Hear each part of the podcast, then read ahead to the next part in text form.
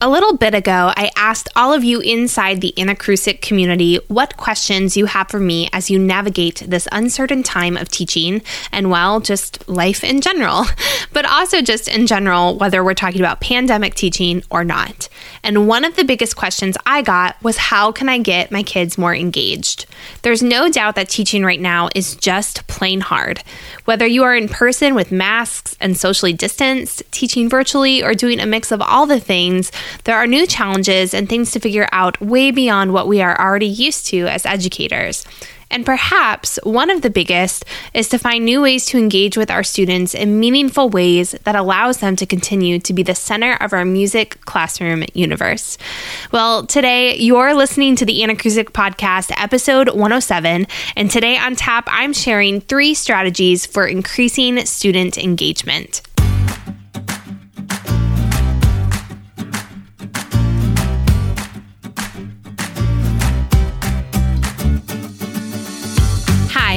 I'm Anne Molesky, and I've helped music teachers just like you get more intentional in their classrooms through my trainings, curriculum, and tips shared on this podcast. The truth is, teaching music is hard. You have a bunch of kids to teach and not a lot of free time to figure out how. Feeling overwhelmed and frustrated is totally normal. But here's the good news it only takes a few simple steps to flip the script. And although it may be simple, it's definitely not easy unless you have the right toolkit. So let's start tuning and transforming your music teacher life right now. The actionable steps you need to find the purpose, follow a sequence, and choose joy are right here. This is the Anacrusic Podcast. Before we jump into today's episode, I wanted to just take a hot minute and make sure that you've, number one, checked out the brand new Anacrusic website and that you've snagged your copy of the Planning Playbook, which is my brand new guide for teaching anything and everything in the music classroom. This guide gives you a complete outline for how I teach all the concepts in my classroom, all while promoting student engagement and independent musicianship. This isn't a prescribed method or something that you can only do in a face to face classroom, but instead it's a flexible framework that allows you to be the best teacher musician in any scenario you might find yourself teaching music to children in.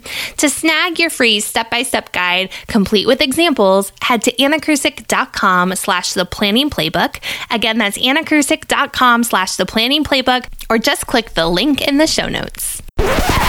So, I have a very serious question for you.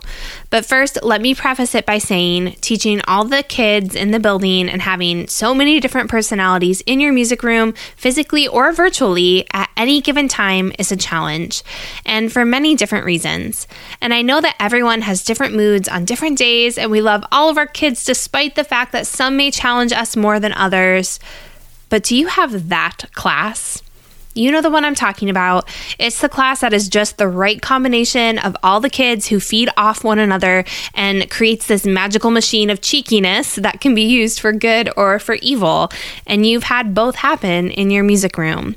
It's one of those classes that can either have you high as a kite from an awesome lesson one day or face down in Ben and Jerry's the next.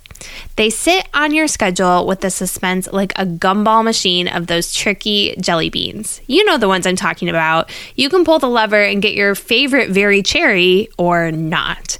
Well, I had this class, and it was a group of fifth graders on Tuesday, the last class of the day, which, let's be real, fifth grade should never be the last class of the day. It was an unusually small group that year where we only had 14 to 15 kids in each of our specials rotations when we were used to the 30 ish group in every other grade level. And in many cases, I would say 14 kids. Oh my gosh, yes, like bring it on. But these weren't my kids. I mean, they were my kids, but it was my first year at this campus. Their beloved music teacher had left, and I was nothing to them.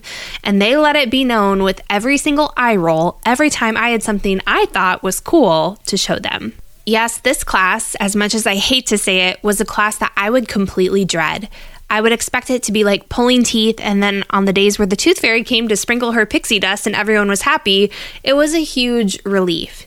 But unfortunately, the latter was often more so the case than the former. So, why, even in this small dream sized group of students, did I struggle so hard? Well, I blamed it on the fifth grade attitude, which, let's be honest, is an incredibly real thing and only increases as the year treks on despite the millions of class meetings you may have. But the cause of that fifth grade attitude is that they didn't want to be treated like little kids. They wanted to be treated as if they have a voice, which they do. And quite honestly, I think this is the case for any of our students, no matter their age or attitude.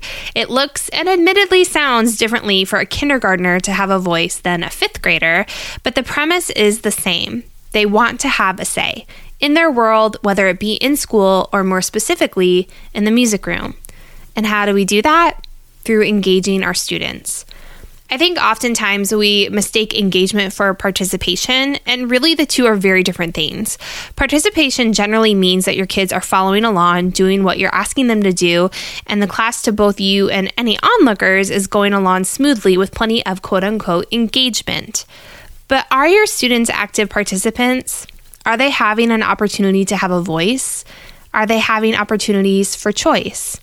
And at this point, you might be thinking, well, how do I do that? How do I give opportunities for choice in independent musicianship and individual voices? Well, you ask, you invite, and that's it. There's a difference between commanding or demanding that your students participate and creating a lesson and activity flow that allows the student to be both active participants and have a say for exactly how they are going to participate. These opportunities for student choice and consistent feedback not only gives your students the opportunity to uplevel their participation to be truly active, but it encourages students to do so and gives you the opportunity to take a solid temperature read or assessment of your students' understanding. So here we go. Here are the three tips for inviting your students to engage with you in your music lessons. Now, per usual, you're going to see a lot of gray area between the three strategies that I shared today, but I think it's good to find a way to categorize these different engagement strategies. And although they all seem to point to student choice, the variation occurs from the teacher perspective. The very first strategy is to ask questions. And this is probably the most obvious of all the three strategies we'll talk about today. But as you've probably noticed, everything in my classroom is a sequence. So if you aren't used to asking for student voices at all, this is the simplest way to start. There are really two types of question asking that I like to focus on, particularly if asking questions to engage your students is a new concept for you. Questions that invite either interpretations or contributions. Now, when I say interpretation, this is as general of a term as I can think of that encompasses a lot of student responses, except for contributions. An example of an interpretation would be listen to my song, what question do we ask at the end of the song? Or what do you notice at the end of the song? The easiest place to begin asking those interpretive questions is when students are in the exploratory phase of a new song, game, or activity, and you are teaching it to them by rote asking questions that requires them to consider and interpret oral, visual, kinesthetic, or simply processing aspects of your lessons helps to reinforce the material that you are teaching. Contribution questions differ from interpretations because we are asking students to share some sort of new material rather than interpret or decode something we are sharing with them. This is different than giving choices or directives, both of which we're going to talk about in just a minute, because students are coming up with their suggestions fairly autonomously. These are open ended questions that invite students' participation on their own terms, which again reinforces oral, visual, or kinesthetic engagement with material that you are sharing. Examples of this would be how can we move to the song? How can we show the steady beat? Or what word could we use there instead? Contribution questions are trickier than interpretive questions because they, in and of themselves, require students to have a bit more experience facilitated or directed by the teacher before being asked to share their ideas. For example, if students haven't had an opportunity to keep the beat in a variety of ways and have really felt that in their bodies, they aren't going to be able to come up with their own ways to do so independently. Remember that anytime you're asking students to share ideas, they need to have a bank of ideas based off of experiences from which to draw on and manipulate to make something new which leads us into the next two ways to increase student engagement. But first, a note on asking questions. asking yes or no questions, as we're going to talk about later on, is usually not the best practice for your classroom because, number one, it allows students the opportunity to say no, and it encourages passive consumption or guessing on the part of our students. Also, saying things like, does that make sense? Or are you guys ready? Which I'm a huge offender of, tends to be a verbal tick in our teaching and something that you might not notice until you have that one kid or a couple who decide to say no. But regardless, asking interpretive questions and contribution questions is an incredibly important first step in giving students the opportunity to have engagement as you begin to give them more choices. So, why is it so important that we're giving our students choices as a type of engagement in our music classroom? Well, when we ask our students to make a choice based off of whatever we're facilitating for them, we're not only asking them to respond to whatever directive we're giving them, whatever question we might be asking, but we're also asking for their input in the music making. So it's not a simple following direction. I mean, it is because they're making a choice, but it's you facilitating the opportunity for them to have a direct input on what's going to be happening with the music making. So there's a couple of different ways that we can go about this. The first is by using or offering, if you will, choices that you, the teacher, create. So, for example, with your kindergartners, if you are practicing steady beat, it could be as simple as saying, should we keep a steady beat with um, rhythm sticks today, or should we just keep a steady beat with our hands? Should we play this on the drums, or should we use stomping feet? Although you probably have a pretty good idea of what most kindergartners will go for. But the idea idea is that it's kind of an either or choice. There's no wrong answer. There's only accomplishing whatever musical task you put forward to your students. So, are you going to be able to tell whether or not your students can keep a steady beat, whether they're stomping or playing the drums? For sure. It's two different skill sets, but you'll still be able to see what's happening with your students and how they're digesting that information. So they then become active participants in the music learning and they also get a choice for how they express that musicianship. Another way to offer choices to your students is just by you making observations. So, say for example, that you turn on some music, let's use kindergarten still as an example, a steady beat and you ask your students to keep the steady beat. And they do it in a bunch of different ways because you, being the amazing teacher musician that you are, have set up all of these different opportunities for them to move, for them to play instruments, for them to do all of these different things with levels and locomotor movement and non locomotor movement to really show you what the steady beat looks like. So that now, when they're given the opportunity to be set free a little bit more, they have all of these wonderful ideas that they're grabbing from that bank of experience. Well, you, as a teacher facilitator, can take a peek around the room and say, Oh my goodness look at how Sally is keeping the steady beat. Let's copy Sally. And Sally's movement then becomes a choice for the students in the classroom. So you can give them that either or teacher decided choice or you can take on that observational role where you're not only taking in what your students are doing and having an opportunity to basically assess them and see where they're at, but those music making decisions are then going to impact what other students are going to be choosing as well. And last but not least, let them have a say in the flow of your lesson. Now, if you are not new to Anacrusic Land, you know that I am very specific about what my lesson flow looks like. It's flexible, but I'm also pretty specific about the different components that I need to have within my lesson to make it really sequential, purposeful, sequential, and joyful. So the thing is, is that I'm not going to let my students completely dictate the flow of our lesson, but within each lesson segment, there are always opportunities for students to have musical choices. So, for example, say that you're doing a class composition piece and your students decide that they would like to have an introduction to that piece of a drum ostinato. I don't know, I'm totally kind of just blowing this up out of my brain right now. so, if they have this drum ostinato, okay, great. Is it going to be four beats or is it going to be eight beats? Is it just going to happen the first time or is it going to happen the second time? Maybe getting a little bit more um, broad, if you will maybe you have time for a musical reward. And so your students have the opportunity to decide which game they are going to play as their musical reward. Maybe you have another large scale form that you're doing in your class and you have body percussion as a component, you have singing as a component, you have instruments as a component, and they decide which permutations are going to happen when based on those three different media of active music making. So the idea is that no matter how you are you are gathering your materials inside of your lessons, no matter what the objective is, there's always going to be opportunities for student to impact the type of music making they are going to accomplish within that behavioral objective. So giving those choices gives them that power and gives them that opportunity to express their independent musicianship. So, last but not least, the third strategy we're going to talk about today is giving specific directives.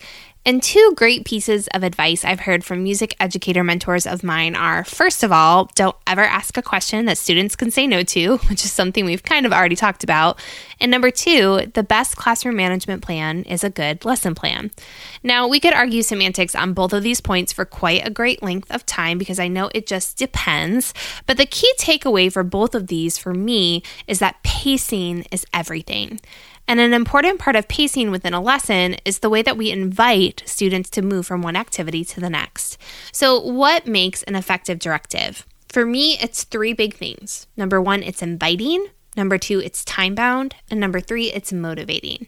So let's start with the invitation. There's a big difference in telling students to do something and inviting them to do something. For example, saying, go to the rug and sit down and I'll pass out the instruments once you are quiet is very different than saying, you may sit on the rug in five, ch-ch, ch, four, three, two, one, and you're done, while holding rhythm sticks ready for the students to sit down quietly. The invitation piece of these two very different directives is adding you may at the beginning. I'm not saying, would you like to go sit at the rug, or how about we all go sit at the rug? But instead, it's very clear without as much opportunity to be defiant. Because let's be real, there's still going to be those couple of kids, if they're not used to the way that you structure your classroom, that might challenge you a little bit, even if you just add those two sweet words, you may. Now, in the example I just shared with the countdown that I included, that's a very simple strategy to create an embedded time bound situation or a timer into your directive. And to be quite honest, as soon as the countdown is finished, I'm moving on. I'm passing out sticks and chanting or singing the next activity we're about to do with as little teacher talk as possible.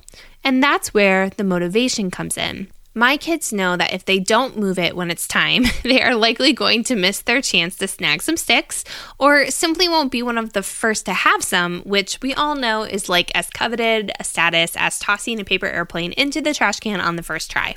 So, before we wrap up this quick but specific step, let's take a hot minute and discuss why directives and pacing is so essential to student engagement. Well, it's quite simple. If you give your students a directive that doesn't have these three elements to them, what happens? Well, they take their time, they waste time, or they're just straight up unresponsive. But by including a time bound, motivating invitation, more likely than not, students will have major FOMO when they see their friends engaging meaningfully and excitedly in an activity, if not immediately, then once things in the activity are getting settled and they see all the things happening. And honestly, if that's not the case, it may be time to take a peek at the types of choices and different modes of active music making you're including to make sure you're allowing your students to feel musically motivated. And perhaps that's a topic for another podcast. So, just a quick recap of these three strategies to increase student engagement. The first is to ask questions. And remember, we're going to ask both interpretive questions and contribution questions. The second strategy for engagement is to give choices, whether that's either or choices or some observation choices or things that just let your kids have a say in what the lesson structure looks like or a musical structure looks like. And last but not least, give directives that are inviting, time bound, and motivating. Now, I know that y'all are going to ask, well, how does all of this apply when you are teaching in person or socially distanced or virtually? Well, lucky for you, an Anacrusic Action episode is coming your way on Thursday to talk you through exactly those things. And I have just one last thing to say about that class. I wish I would have realized this. I would have realized these strategies for engagement when I had that class every Tuesday at 2:25 for 45 minutes once a week. But instead of telling them or showing them something really cool that we were going to do, I wish I would have found ways to include their voices to truly make it cool for them. Well, that's it for this week, guys. I hope you enjoyed this week's episode on increasing your student engagement. If you have any questions whatsoever, make sure to hit me up on Instagram at Anne Molesky. Send me a DM. Let me know if you're trying any of these strategies and how it's working out inside of your classroom. And also, don't forget to head to the Anacrusic website and snag your free planning playbook guide where you can use all of these strategies throughout anything and everything you're teaching inside of your music classroom. See you guys soon. Thanks for spending this little pocket of your day with me. I know music teachers are super strapped for time, so be sure to check out all the resources on anacrusic.com for today's episode.